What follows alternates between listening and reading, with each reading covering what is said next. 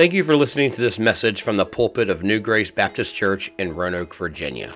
We hope the message you are about to hear is a blessing to you and your family. Matthew 24 and Luke 21. Um, so we're continuing to look at the, the end times, and for the last couple of weeks, we've been looking at uh, kind of a timeline of the Bible, specifically a timeline of the age of the Gentiles. But we've been looking to the past. Today, as we continue, we're going to start looking forward to the future uh, event. So you remember this timeline? Um, so we've looked at things that are, uh, things that John saw, uh, and those are basically in Revelation chapters 1 uh, through 3. Uh, and of course, we we saw that we are in the age of the Gentiles. And the age of the Gentiles, uh, we discovered, was a a time that God has allowed Gentiles to rule over and oppress Israel as judgment. It's got three purposes: as judgment on Israel for their disobedience to the law, as an opportunity for Israel to repent and come back to relationship with God and as a means for the Gentiles to have the gospel given to them as well. So it's it's it's a way to bring them back and allow us to be saved. And we saw that we are in the last phase of this church age. And so we're going to start looking forward about things that are to come. And here's what we're going to see tonight uh, regarding the signs of the times. First thing we're going to see is we're going to see events that must precede the end of the age of the Gentiles. Now, the Bible clearly gives us events that we can look to and pinpoint uh, before the end of this age, and we're going to see what they are. Then we're going to see signs that the end of the age is approaching. And you're like, aren't those the same thing? No, they're not, and we'll see why.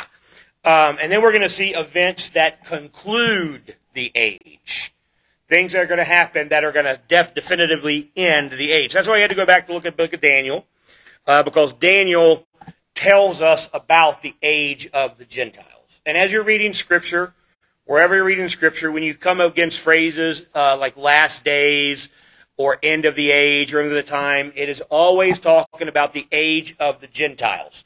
Uh, and remember, the age of the Gentiles ends after the 70th week of Daniel. We are 69 weeks in. But God put a pause on that clock after Jesus' crucifixion. And once that clock starts, there's only seven days or seven years left of the age of the Gentiles. It's seven years. Yeah, a week, yeah. yeah. Uh, a week is set because a day is a year and the week of the, the Daniel 70 weeks. So seven days is seven years. So once that event happens, that restart, and we're going to see events that lead up to the end of the age, and we're going to see this more next week, but the single event that restarts the clock is what?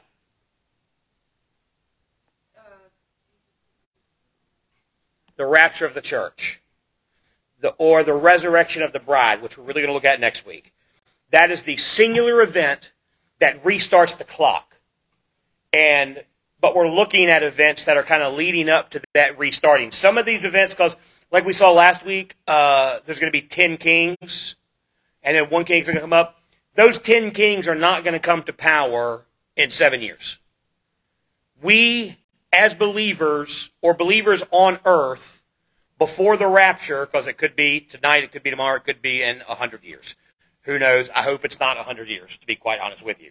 Um, but because events have to happen to get those ten kings in authority before the eleventh king can come in and take over. So we're going to see a lot of stuff, and again, we're brushing over a lot of things. Uh, the one world government, the one world monetary system, that all have to be in place before the rapture happens so that they can kind of be running smoothly at, you know after the rapture during that seven year tribulation period and so, uh, so we'll see some of that coming we'll see some of that being set into place, see that come about. You know, we, we may, and again, when we think of, when we think of kings, we we think of you know kings, the king of England, you know, one person ruling a nation. That's just because that's what that's what the the people who wrote the Bible that's what they understood. That's what we understood. It may shake out to be something vastly different, where it's not ten singular men ruling basically the entire world, but 10 conglomerates of countries, 10 alliances. And it's just, you can focus your power. And, and we, we're kind of seeing that uh, come to fruition now. Uh, and so we're going to see the signs of the end of the age and the, the events that conclude the age. And all this will lead us to the next age of the kingdom, which is where Jesus returns and sets up his earthly kingdom. Hey, Miss Imogene. Um, and the events that precede the end, and we've already covered some of it already. So let's look at the events that precede uh, the end of the age. We've already seen the first, a couple of them. The first uh, uh event that's going to precede the end of the age is the church apostasy, and we've we've covered that when we looked at the church of Laodicea, where the Bible teaches that at the end of the age of the Gentiles, that the church of God will become an apostate church. Um, and of course, that, that means that the church, not, not our church, but the church, will be made up mostly of people who think they are believers, but they're truly not. They twist the Word of God, they twist the gospel in Scripture to water down what the gospel means, and we're, we're seeing that already. Uh, and, you know, we, we can look to uh, you know, major movements of, of, of church people, and they're not preaching the gospel. They're preaching prosperity. They're preaching, you know, feel good kind of messages. And many people who, be, who think they are saved aren't really saved. They think they're believers, but they're truly not. Um, the second thing that's going to mark the event preceding the end is the regathering of Israel. Um, in Ezekiel, God promises that before the end of the age of the Gentiles, Israel will be regathered together. It says after they've been scattered, which they've been scattered long back ago when, when Nebuchadnezzar came in and captured Israel. Israel, the Jewish nation, got scattered, and they've been scattered really uh, ever since. Um, but after they were scattered, they would begin to be regathered, and that happened in 1948 when Israel became a nation again. Now, a hundred years ago, you couldn't look at these events and say that's that's happening. A hundred years ago, you, a believer couldn't look at the Bible and say, you know, that we're, we're near the end of the age because the church was not major, major, ma, mostly an apostate church, and Israel had not been regathered together. So we can look at these events and say we are we are near the end of the end. You know, the the, the clock is, is really starting to tick down. Um, last week, and we saw this one, that we would see the emergence of 10 world leaders. So there must be 10 world rulers. And again, we don't really know how that's going to shake out because we have to remember we are reading uh, descriptions of, from an ancient civil, you know, Daniel never would have understood to say, oh, well, the United Nations and NATO and the EU. He would have never even thought of these alliances taking place. He just saw 10 rulers. That's kind of like the events in the tribulation that John talks about. Talks about flying, stinging insects. It, it could be giant flying, stinging insects, or he could have saw attack helicopters, and that's the only thing his mind could have thought of because he couldn't even fathom what that is. So we don't really know how these 10 world rulers are, are going to shake out, but we saw that because of the 10 horns uh, on the beast and the 10 toes on the statue. Now, we, we don't definitively have these 10 rulers yet. So we've got two of the events. We don't have this one. And here's the third one that I know we do not have the return of the prophet Elijah. Uh, in Malachi chapter 4. Yes. That's going to happen. This is where it gets confusing. That's going to happen before the end of the age of Gentiles, which ends after Daniel's 70th week. So not before. We'll see. It's not before the rapture. It's during that seventh, that last week. We're gone. Elijah comes back. Like, I mean, somebody coming back from the dead is a big deal. Yes, we would know that. But again, this is going to happen during that seventh week. Okay. So we're not, I don't believe we're going to see this. But uh, Malachi chapter 4, um, verse uh, 4, Bible says, Remember ye the law of Moses my servant, which I commanded unto him in Horeb for all Israel, with the statutes and judgments. Behold, I will send you Elijah the prophet before the coming of the great and dreadful day of the Lord. And he shall turn the heart of the fathers, uh, I actually have that on here. And he shall turn the heart of the fathers to the children, and the heart of the children to their fathers, lest I come and smite the earth with a curse. Now, these are the last verses of the Old Testament. The last thing God said before he stopped talking for 400 years. Um, and he t- promises them that he's going to send them Elijah. Now, a lot of theologians believe, I personally believe, that this is going to be literally Elijah. Did Elijah die? No.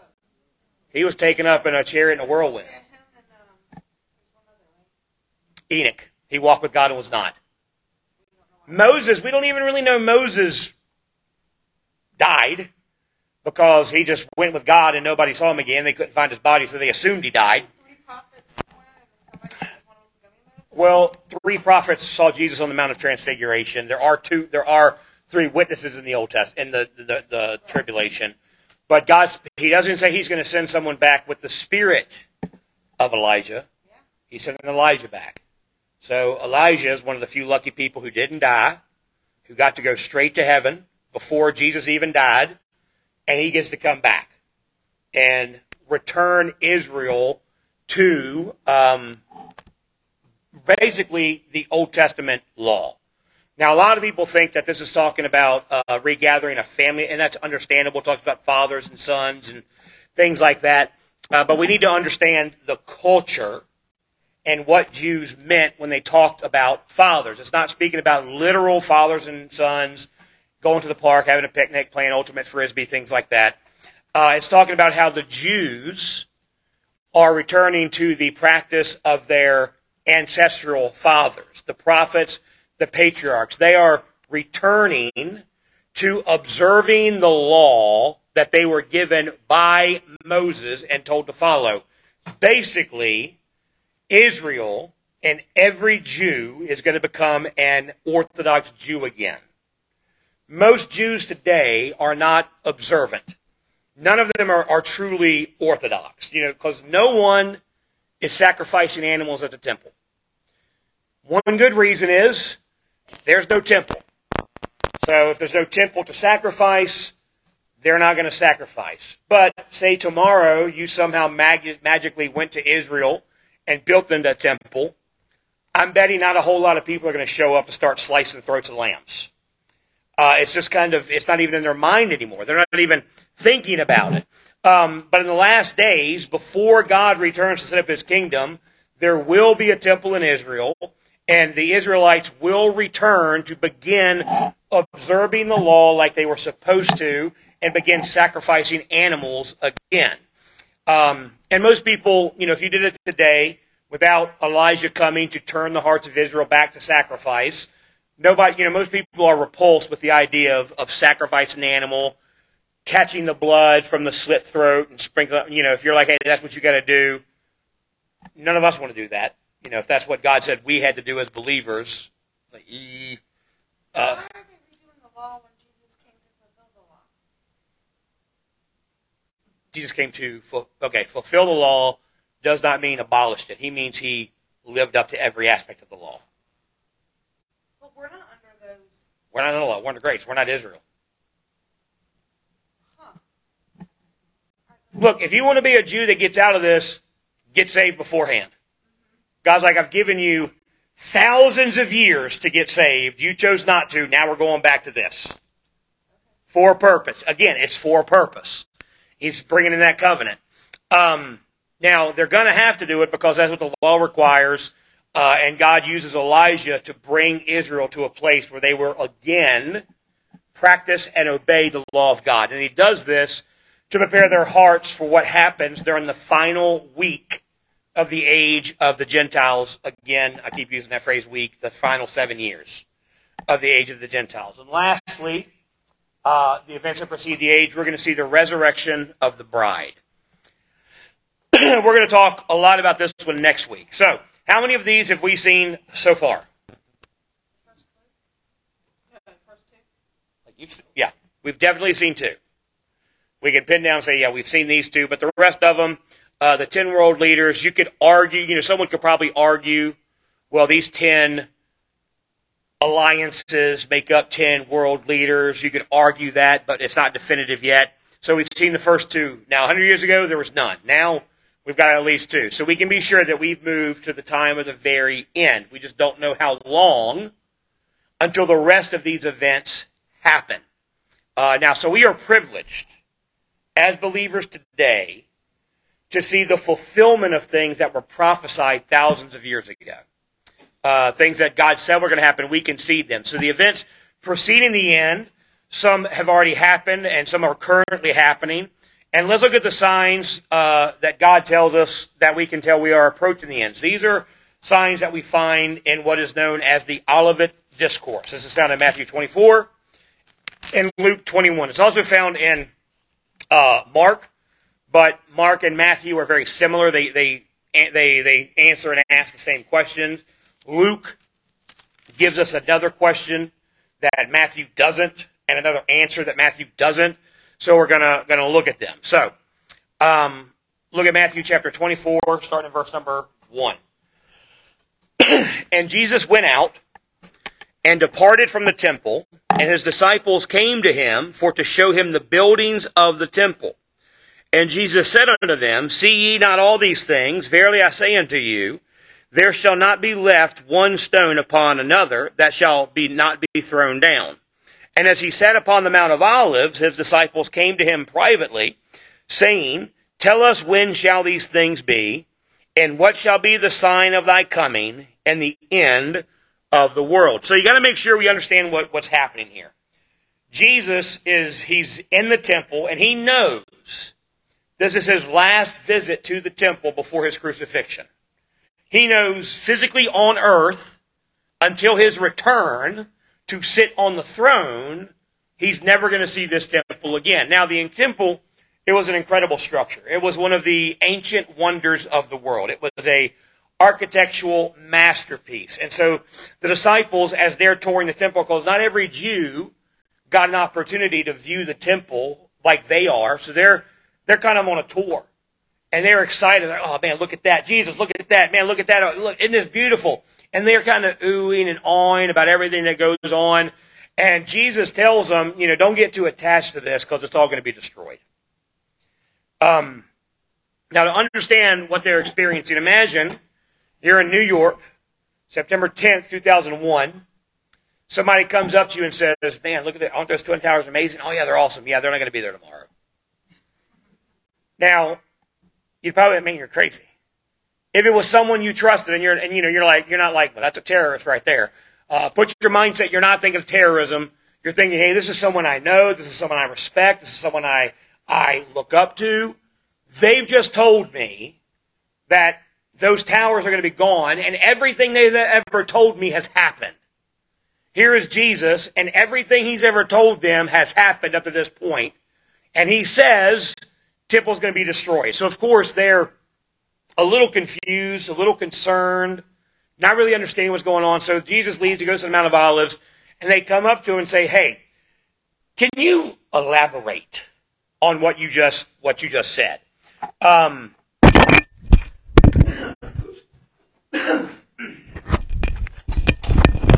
sorry. Uh, so they have to ask him to really, you know, understand what's going on and, and what he meant. And so Jesus begins to answer their questions. Um, but he, he answers their questions, and here are their questions here. Um, first question they ask When shall these things be? So basically, they say, When are these things going to happen? Next question they ask in Matthew is, What are the signs of your coming? Now, when we use the word coming, we think like, you know, y'all, y'all when y'all come to church, they did not, you know, we, we kind of look at it as returning. Because when I say, hey, when are you coming back to church? When are you returning to church? They didn't think he was leaving, so they didn't think he was returning. They're basically saying, when are you going to set up your kingdom? And then the third question, what are the signs of the end of the age? Now, these are all separate ideas. Now look over at Luke chapter 21. Luke chapter 21, verse number 7. and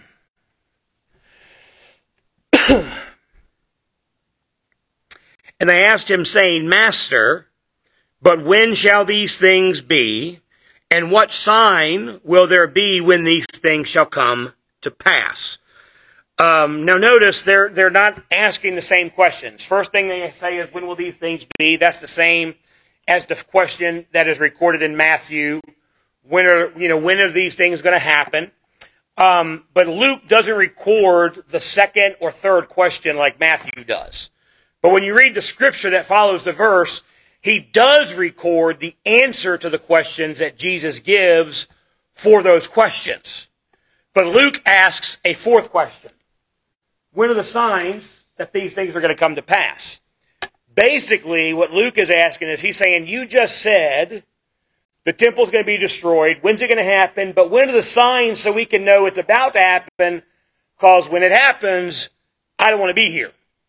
Again, September 10th, 2011, someone says, hey, you know, those towers aren't going to be there forever. They're going to fall down one day and collapse. You're going to want to know, okay, well, when's it going to happen? But also, when can I know it's about to happen because I want to get out of here? I don't want to be anywhere near the towers when they fall.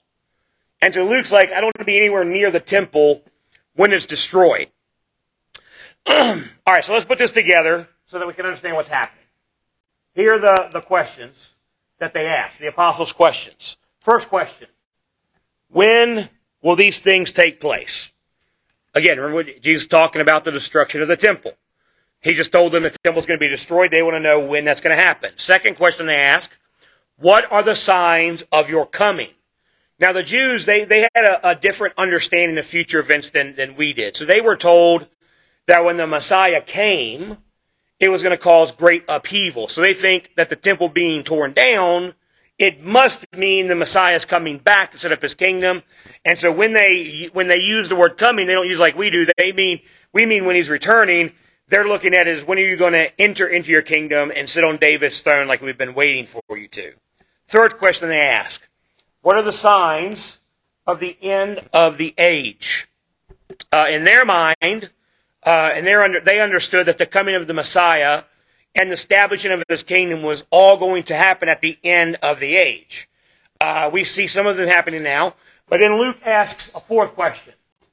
What are the signs? Oh, sorry, I got that wrong. It's supposed to be A. So fourth, third question, what are the signs of the end of the age? Fourth question, what will be the signs before these things happen?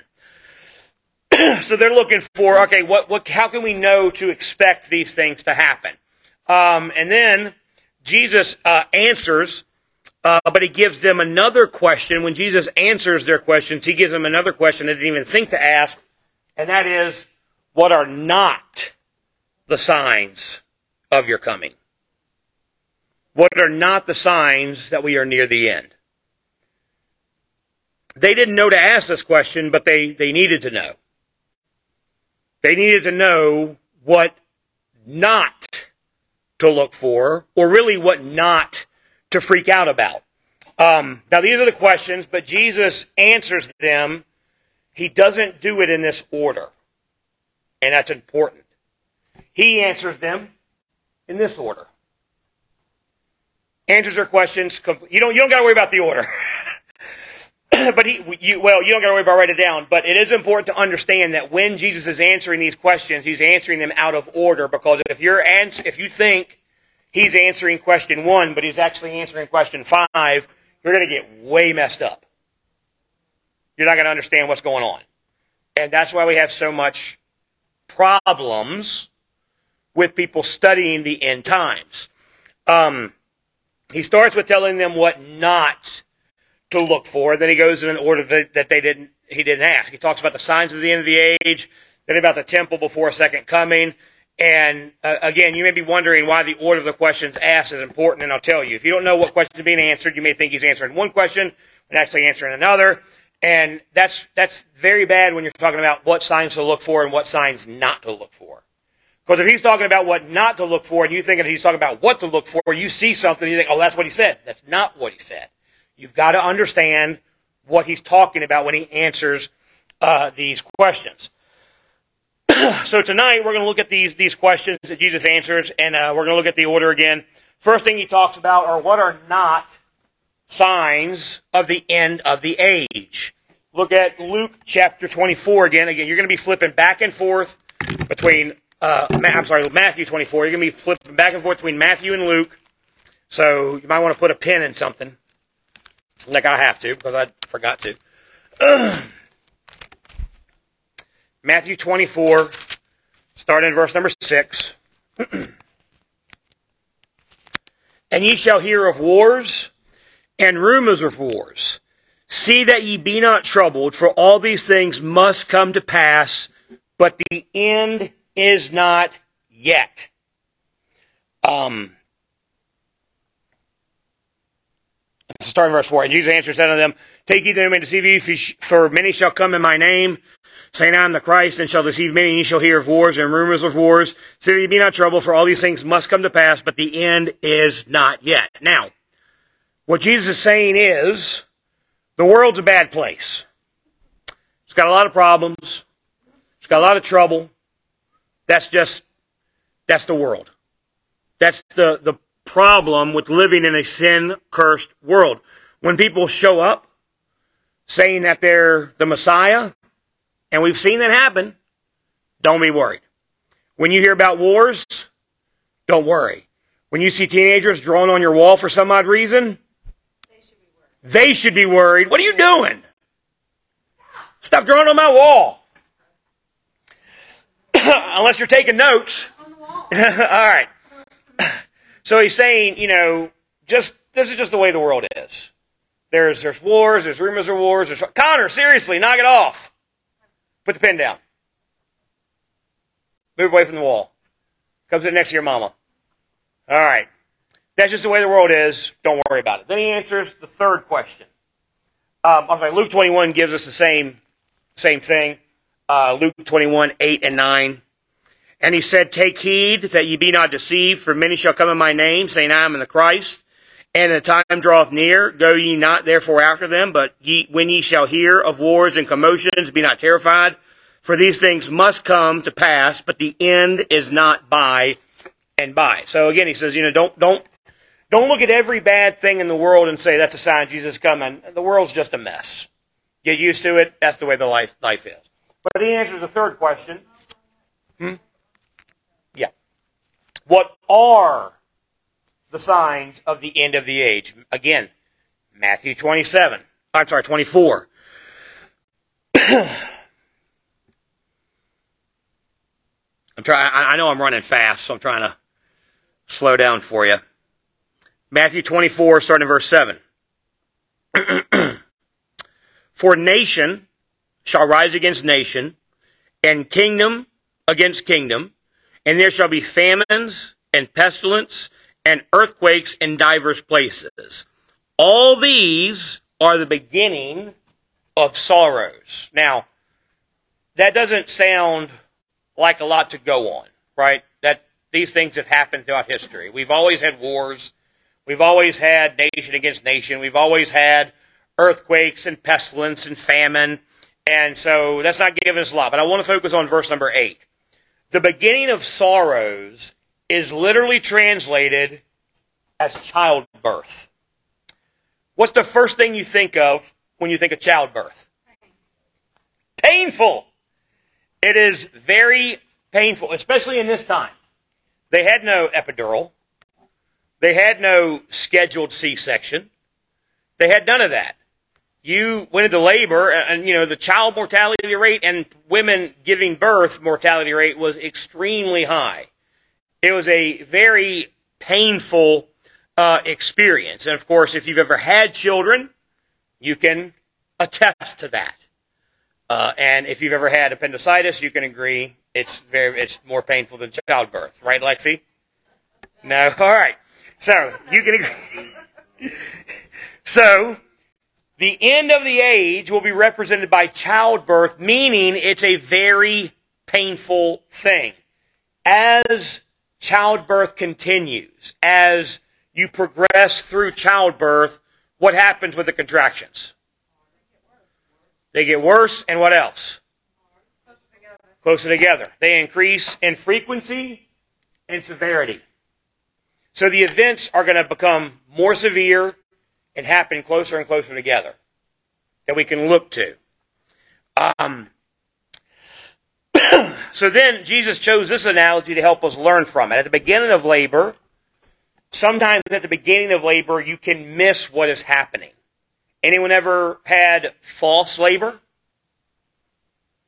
You think you're in labor. You go to the doctor like, oh, it's just Braxton Hicks. Those don't hurt very much, and you as women want to punch that man doctor in his face. Be like, I bet that didn't hurt too much, did it, boy? Um, but you can miss, you can see, you can think you're in labor, but you're not in labor. Or you could be in labor and not realize it. The doctors could say you're in false labor and you're not. That happened with us and Lexi. We went to the doctor. April was in active labor and they said, no, you're not. Here's a sleeping pill to help you rest tonight. Go home and get rest. You know what happens when you take a sleeping pill and you're in full labor having contractions? You're drugged and having and trying to have to go through labor, and then your husband, who's exhausted because he's a Bible college student, has no idea what to do. And then when you finally wake up, you go to Cracker Barrel, and then you go to your doctor for your regular appointment, and she's like, "Hey, you're at like nine centimeters. Let's get you in here." So they told us we were in false labor, and we were not. So labor, it can be misinterpreted. And so Jesus is saying some of these signs you can see one and think, oh, that's it, and, and it's not. Or there can be something that happens and you miss it, and Jesus said, hey, that's something that you need to look for. Um, now, but if you misinterpret your labor and you think, I'm just in false labor, eventually you're going to realize, nope, I'm wrong. This is a real deal. We got to get going.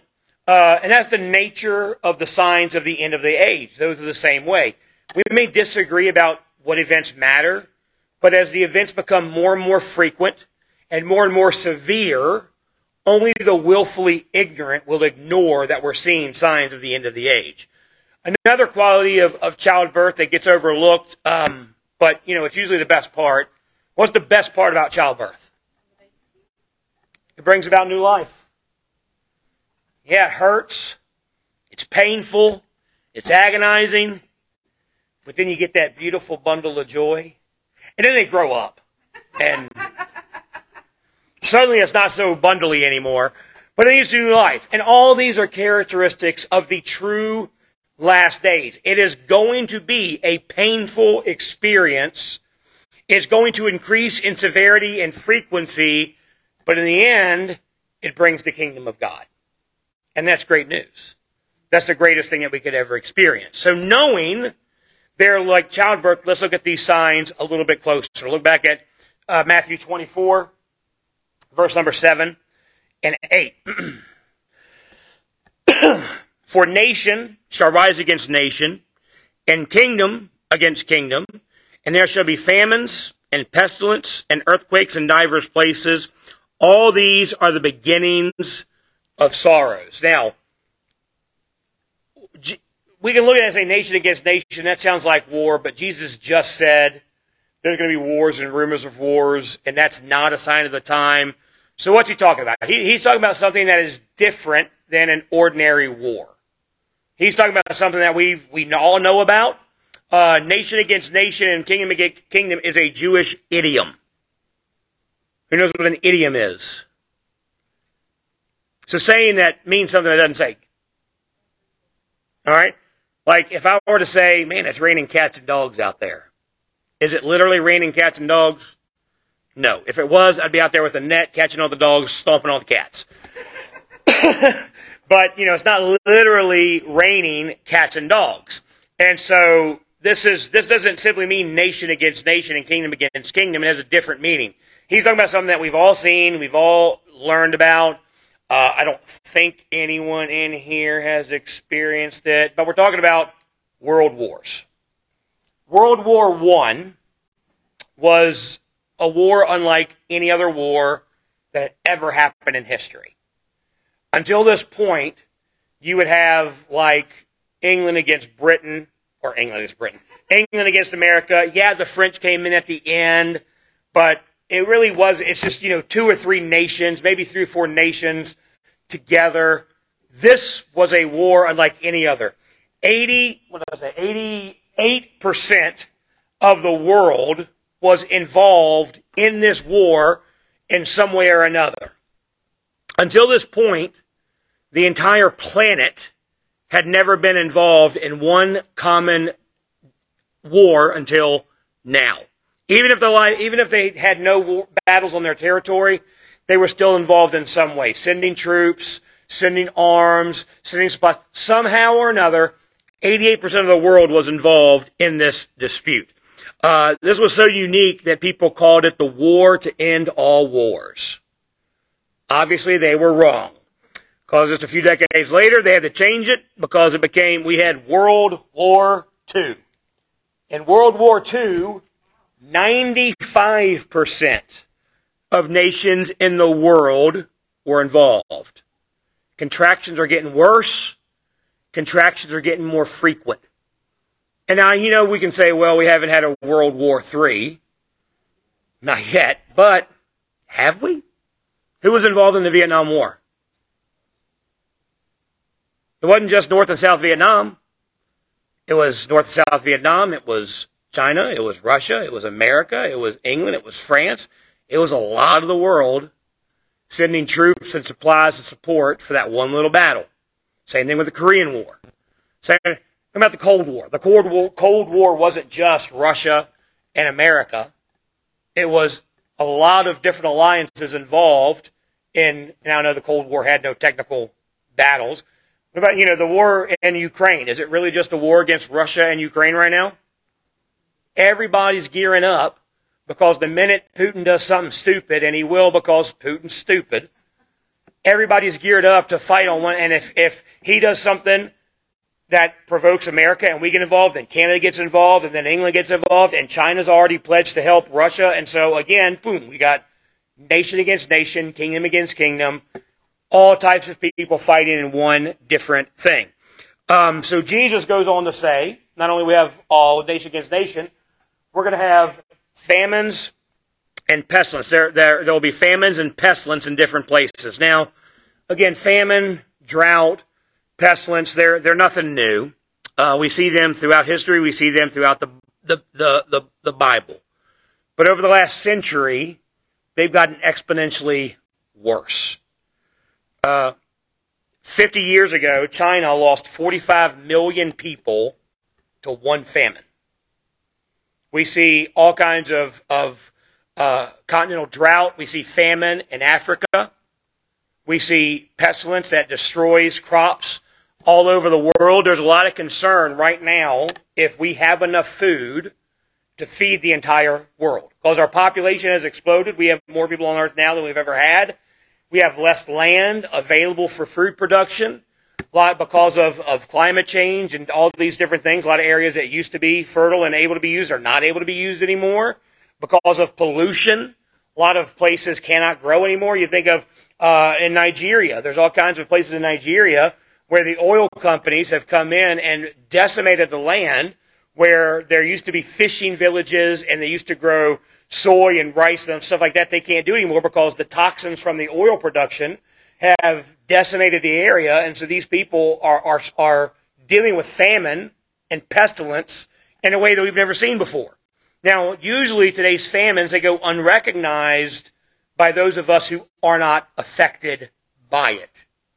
But the war in Ukraine is causing food shortages all throughout Europe because Ukraine is a huge grain producer and supplier for Europe, for Turkey, for Central Asia, and they're dealing with food shortages because the war is keeping them from getting the food across. Um, and so, you know, we just, the whole world is impacted by areas that are subject to famine and drought that didn't used to be. Famines are increasing in frequency and severity just like childbirth. Then, Jesus says, there are going to be earthquakes in diverse places. From 2000 to 2010, earthquakes in the United States of any magnitude. Because we have earthquakes all the time that we don't even feel. You know, a, a 0.5 earthquake, nobody feels that. But earthquakes of any magnitude went from 2,342 a year to 8,495 a year. That's a huge increase in earthquakes. And the severity of earthquakes, I mean, here in Virginia, we, we've had in the last 10 years, we've had a couple earthquakes that people have felt in Roanoke. And then I remember, oh, 20 years ago, it had to be 20, oh, had to. Man, I'm old. When we were in, before we went to Bible college, had to be 20, oh, oh my goodness.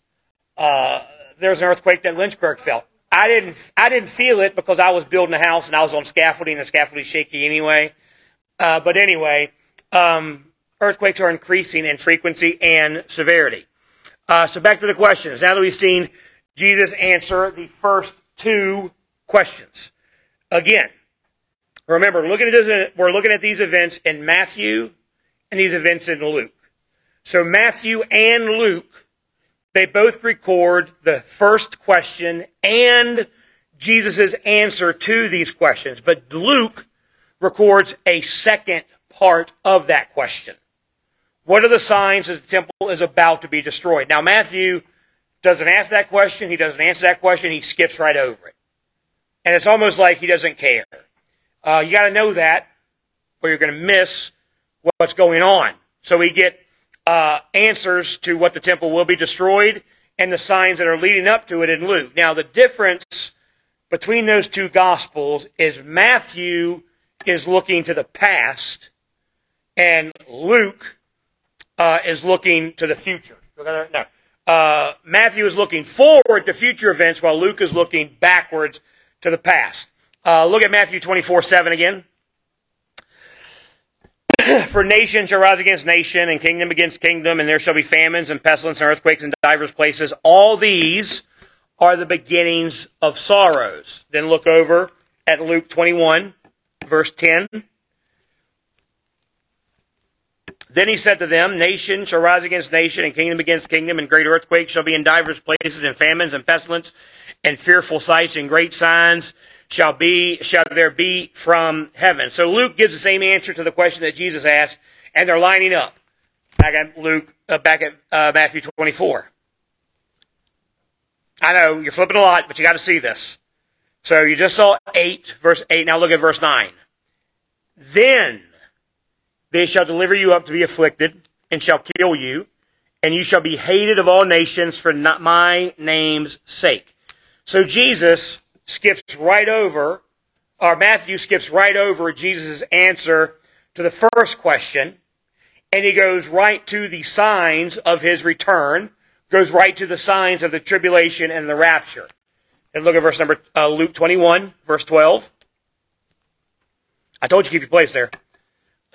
But before all these things, they shall lay their hand on you and persecute you, delivering you up into synagogues and into prisons, being brought before kings and rulers for my name's sake. So Matthew says, then this is going to happen. Luke says, but before those things happen. And you look at it and you're like, well, that's the same thing. You know, then they're going to deliver you up and they're going to hate you. But Luke says, but before these things, they're going to deliver you up, but they're not. How many people today, how many believers today have you ever heard of being dragged into a synagogue to face Jewish leaders for their belief in Christ? Doesn't happen. Happened in Luke's day. How many have you ever heard of a Christian being dragged before a king because of their belief in Jesus? Hadn't happened. Doesn't happen in our day. Happened in Luke's day. Luke is looking backwards to things that the church was going through at that point Matthew's looking forward to what's going to happen one day. Um, so, but and before are two, you know, but and then are two different things. So if you don't, again, if you don't notice what's happening, you're going to assume that they're talking about the same things and you're going to mess up your theology. You're going to assign meaning to things of the past when they're really fulfillment of things yet to come. Look at it this way. Here's that timeline we're at again. Uh, this is a graph of a relationship timeline. We are here. Somewhere at the end of the of the church age, nearing the age of the Gentiles. Luke goes back to talk about the events that of the first century, while Matthew goes forward to talk about events that will end the age of the Gentiles. They do catch up to each other eventually, but you have to look at Luke's record uh, to get the answer to Jesus, the, to get Jesus' answer to the first question. So now look at Luke 21, verse 12 again. but before all these things, they shall lay their hands uh, on you. Sorry, I lost my place. All right. Uh, but before these things, they shall lay their hands on you and persecute you, delivering you up into synagogues and into prisons, being brought before kings and rulers for my name's sake, and it shall turn to you for a testimony. Settle it therefore in your hearts, not to meditate before uh, what you shall answer, for I will give you a, a mouth and wisdom which all your adversaries shall not be able to gainsay nor resist. Yea, ye shall be betrayed both by parents and brethren and kinsfolk and friends, and some of you shall be uh, shall they cause be put to death, and ye shall be hated of all men for my name's sake. But there shall not be a hair of your head perish. In your patience, uh, in your patience possess ye your soul. So these are all things that happened to the first century church. We see these things happen in the book of Acts. Then look at verse 20. and this is the answer to the question about what to look for before the temple is destroyed. And when ye shall see Jerusalem compassed with armies, then know that the desolation thereof is nigh. Uh, then let them which are in Judea flee, to the mountains, and let them which are in the midst of it depart out, and let them not that are in the countries enter thereto. For these be the days of vengeance, that all things which are written may be fulfilled. But woe to them which are with child, and to them which give suck in those days, for there shall be great distress in the land and wrath upon the people, and they shall fall by the edge of the sword, and shall be led away captive into all nations, and Jerusalem shall be trodden down of the Gentiles until the times of the Gentiles be fulfilled. A lot of people look at this verse and say he's talking about the tribulation. He's talking about times before the rapture, that, you know, what are those people who are pregnant during, during this difficult time? He's not. He's talking about events that have already happened. Hadn't happened in Luke's day, but they have happened by now. That, you know, Jerusalem has been surrounded by armies. It has been destroyed. It has been uh, conquered by uh, Gentiles. It happened in, in 66 AD. Rome, in 66 AD, Rome surrounded the city of Jerusalem, put it under siege, and Jewish believers who knew what Jesus said knew what was happening. They knew this is, has to happen.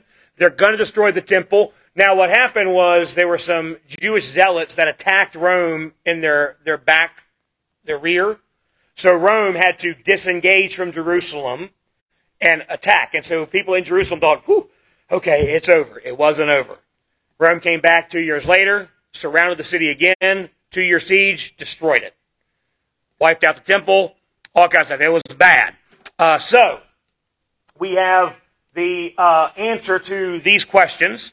The fourth, uh, we have the, the fifth, fourth, first, and third questions answered. But what about the last question? What signs do we look for to know when Jesus is coming back? Matthew 24, 20, verse 27. If anything, you're getting your Bible read today. Matthew chapter 24, starting in verse 27.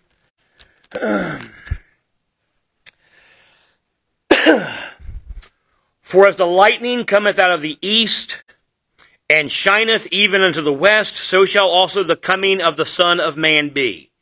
For wheresoever the, the carcass is, there, sh- there will eagles be gathered together. Immediately after the tribulation of those days shall the sun be darkened, and the moon shall not give her light, and the stars shall fall from heaven, and the powers of the heavens shall be shaken.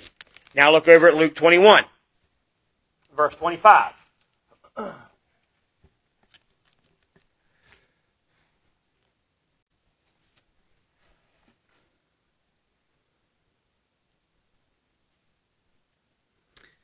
And there shall be signs in the sun, and in the moon, and in the stars, and upon the earth distress of nations, with perplexity, the sea and the waves roaring, men's hearts failing them for fear and for looking after those things which are coming on the earth, for the powers of heaven shall be shaken. And then shall they see the Son of Man coming in a cloud with power and great glory. And when these things begin to come to pass, then look up and lift your heads, for your redemption draweth nigh.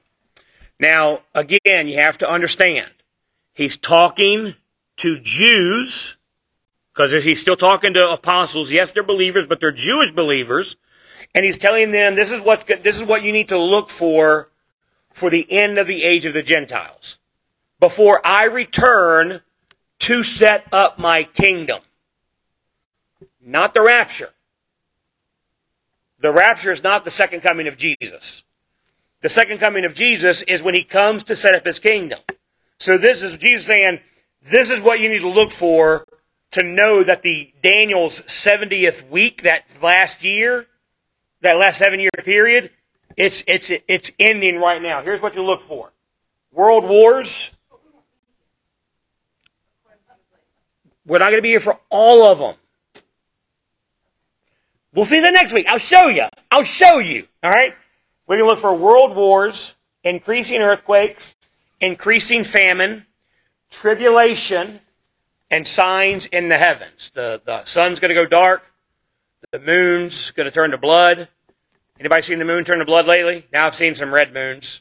I've seen some, they call them blood moons, but they're not blood moons the blood, the moon has not turned blood red. Hasn't happened.